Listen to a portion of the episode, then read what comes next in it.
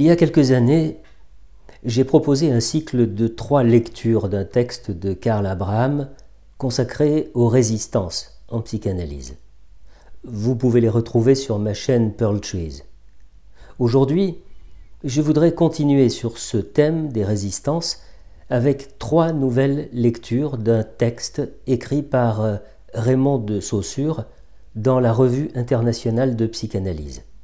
Ce texte résume un écrit de Wilhelm Reich intitulé La technique de l'interprétation et de la résistance dans l'analyse.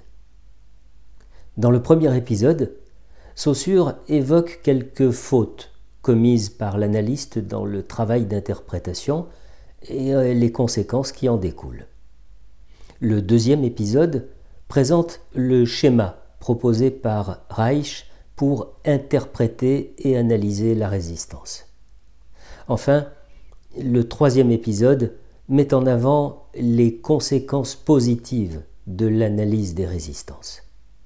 Je trouve cette présentation du travail de Reich d'une grande richesse, aussi bien pour les étudiants se destinant à une profession de santé ou de relations d'aide, que pour les analystes en exercice qui ne prêtent souvent pas une grande attention à un sujet que Reich a merveilleusement mis en lumière, le transfert négatif latent. Je vous propose donc ces trois lectures en audio au format MP3.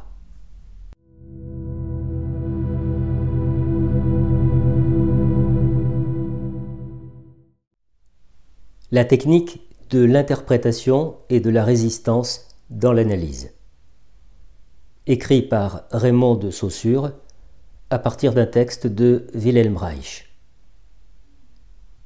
Premier épisode sur quelques fautes types de l'interprétation et les conséquences qui en découlent. Reich montre le danger de s'attarder trop à l'interprétation du matériel apporté le jour même en omettant de garder une vue générale sur le cas. Il rappelle également que souvent, il se cache un transfert négatif chez le malade, malgré un certain comportement positif. Beaucoup de cas ne progressent pas, malgré un matériel de souvenirs abondant, parce que la paralysie de l'affectivité n'a pas été assez observée par l'analyste qui a négligé de la mettre au premier plan des symptômes. Toutes les fautes sont particulièrement importantes au moment où nous commençons l'interprétation des symptômes. L'intérêt de l'article de Reich est dans la confession de certaines de ces erreurs. Il cite par exemple le cas d'un individu qui souffrait de sentiments d'infériorité et qui dans l'analyse manifestait son incapacité par une grande pauvreté d'association. Au lieu de deviner la nature de cette résistance, et de rendre conscientes les tendances d'abaissement, euh, Reich persistait à lui dire qu'il ne voulait pas travailler. Il eût naturellement mieux valu analyser les causes de son incapacité. Dans ces cas, l'erreur classique des analystes est de faire au malade le reproche qu'il ne veut pas guérir, alors que euh, lorsque la situation ne se dénoue pas, c'est toujours la faute de l'analyste qui ne sait pas trouver où se cache la résistance principale. Chez certains malades, l'analyse du matériel avant l'analyse des résistances a souvent un effet désastreux. La résistance ne fait que s'accroître et l'interprétation, comprise intellectuellement, reste sans efficacité pratique. Le transfert positif sur le médecin cache souvent un transfert négatif sur l'analyse et, Reich raconte qu'il eut un patient qui, durant six mois, lui manifesta beaucoup de sympathie. L'analyse semblait bien marcher, cependant elle ne faisait pas de progrès. Plusieurs mois après la fin de la cure, ce malade avoua au médecin que, contre les apparences, il n'avait jamais eu confiance en lui. Depuis ce moment, Reich prêta une attention toute spéciale au transfert négatif latent. Trop souvent, on s'imagine qu'une analyse marche bien parce que le malade apporte un matériel abondant, et souvent c'est le même matériel qu'il apporte en l'éclairant différemment.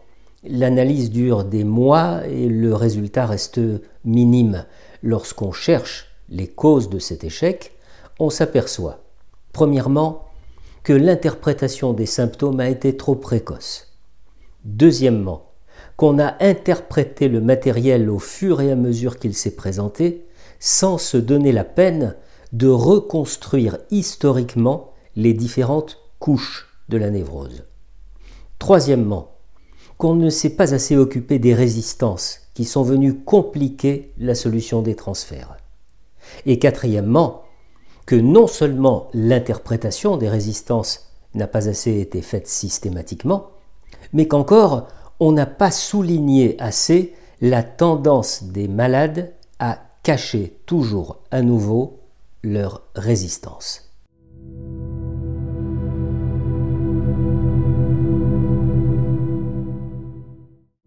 Deuxième épisode, interprétation ordrée et analyse de la résistance.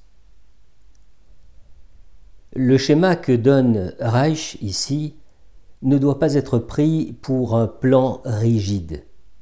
Il va de soi qu'il peut être modifié suivant les conditions de l'analyse.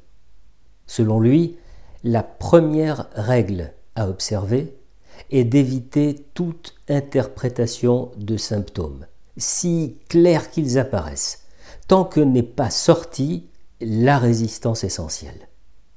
Il faut même considérer que c'est un mauvais signe si le matériel des symptômes apparaît sans le matériel de la résistance.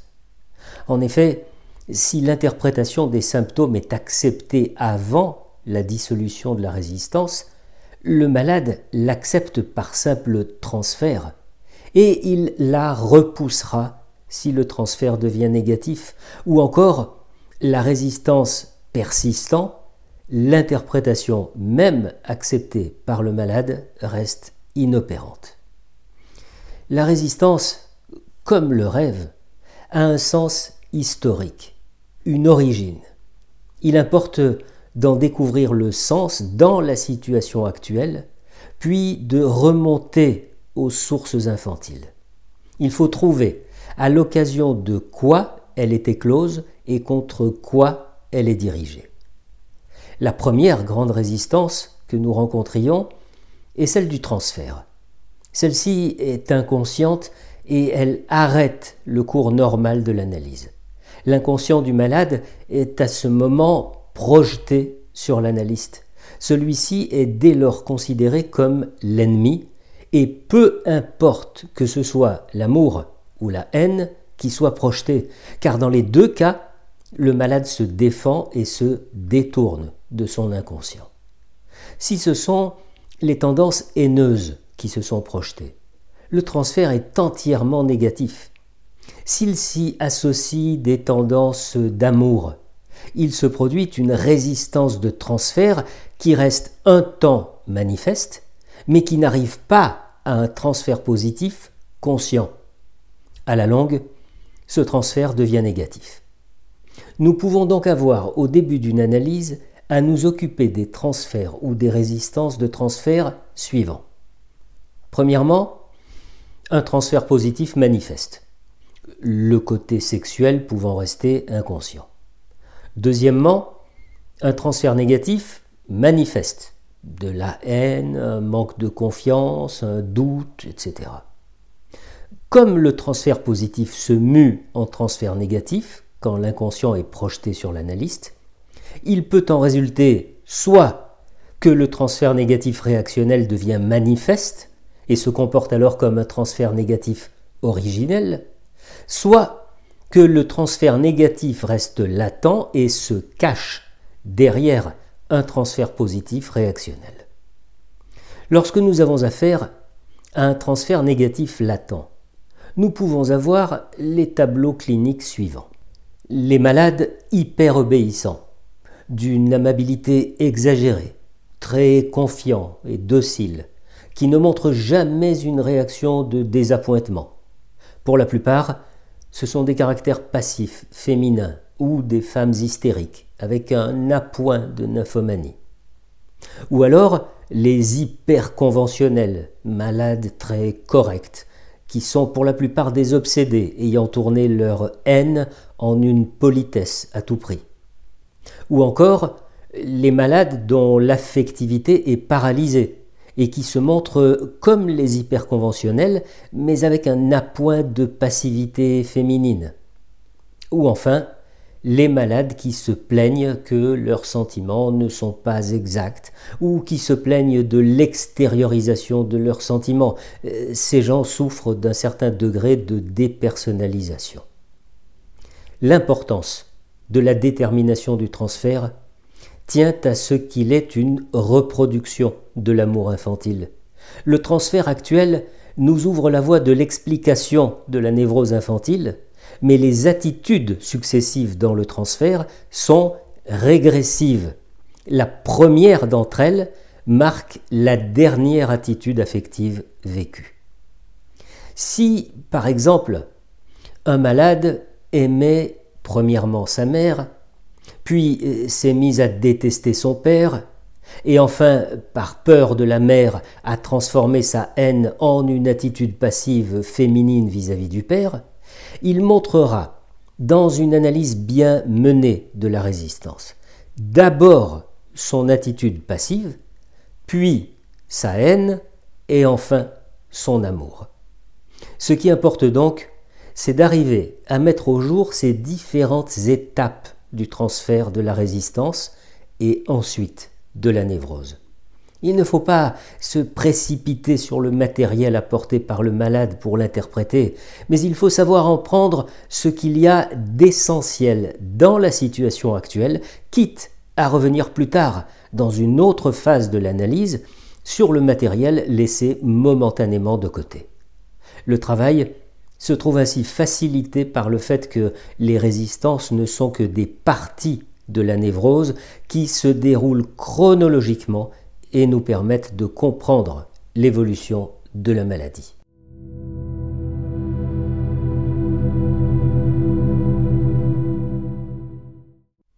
Troisième épisode, les conséquences de l'analyse des résistances. Si l'on a passé avec succès cette première phase de la résistance du transfert, l'analyse se poursuit normalement dans les souvenirs infantiles. Mais bientôt, l'abondance du matériel fait que l'on se heurte à un nouveau point de résistance dû à l'évolution du transfert. On s'aperçoit en effet que la nouvelle résistance, qui a ses caractères propres, réactive l'ancienne. Avant d'essayer une interprétation de cette nouvelle résistance, il importe de revenir sur le travail fait pour écarter la première résistance. On a alors le champ libre et l'analyse opère plus fructueusement. L'analyse des résistances nous amène aussi à déterminer un caractère d'opposition et à faire, dans le vrai sens du mot, une analyse caractérologique. Celle-ci nous explique l'origine d'un grand nombre de symptômes si nous reprenons l'exemple euh, de l'individu qui montre un comportement passif féminin, nous devons veiller sans cesse à ce comportement jusqu'à ce qu'il soit détruit.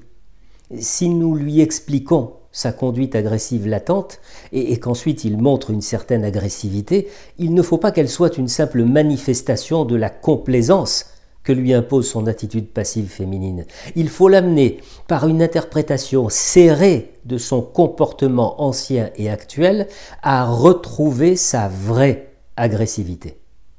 Ainsi, nous arrivons relativement facilement au fondement de son caractère. L'expérience prouve qu'il est plus aisé et plus fructueux de combattre ainsi un trait de caractère de résistance au lieu de poursuivre de ci, de là quelques manifestations de résistance. Cette conception de l'analyse de la résistance nous sort évidemment de la technique longtemps admise que l'analyste doit jouer un rôle purement passif dans la cure qu'il entreprend. L'analyste doit conduire l'analyse pendant les périodes de résistance et ne doit laisser au malade la direction du travail que pendant les périodes où aucune résistance ne se manifeste. Si l'on ne se soumet pas à cette règle, on en est réduit à un chaos terrible où il n'est plus possible de retrouver le fil d'Ariane. Si l'analyste se referme dans son attitude purement passive, l'analyse s'éternise. Le malade revient toujours à sa résistance première et l'on est enfermé dans un cercle vicieux. En résumé, on peut dire que l'on ne sera jamais assez actif dans la voie de dépister les résistances inconscientes, mais en revanche, jamais assez réservé dans l'interprétation des symptômes. Par une défiance compréhensible, le malade cherche à nous pousser dans la voie contraire et nombreux sont les analystes qui lui cèdent.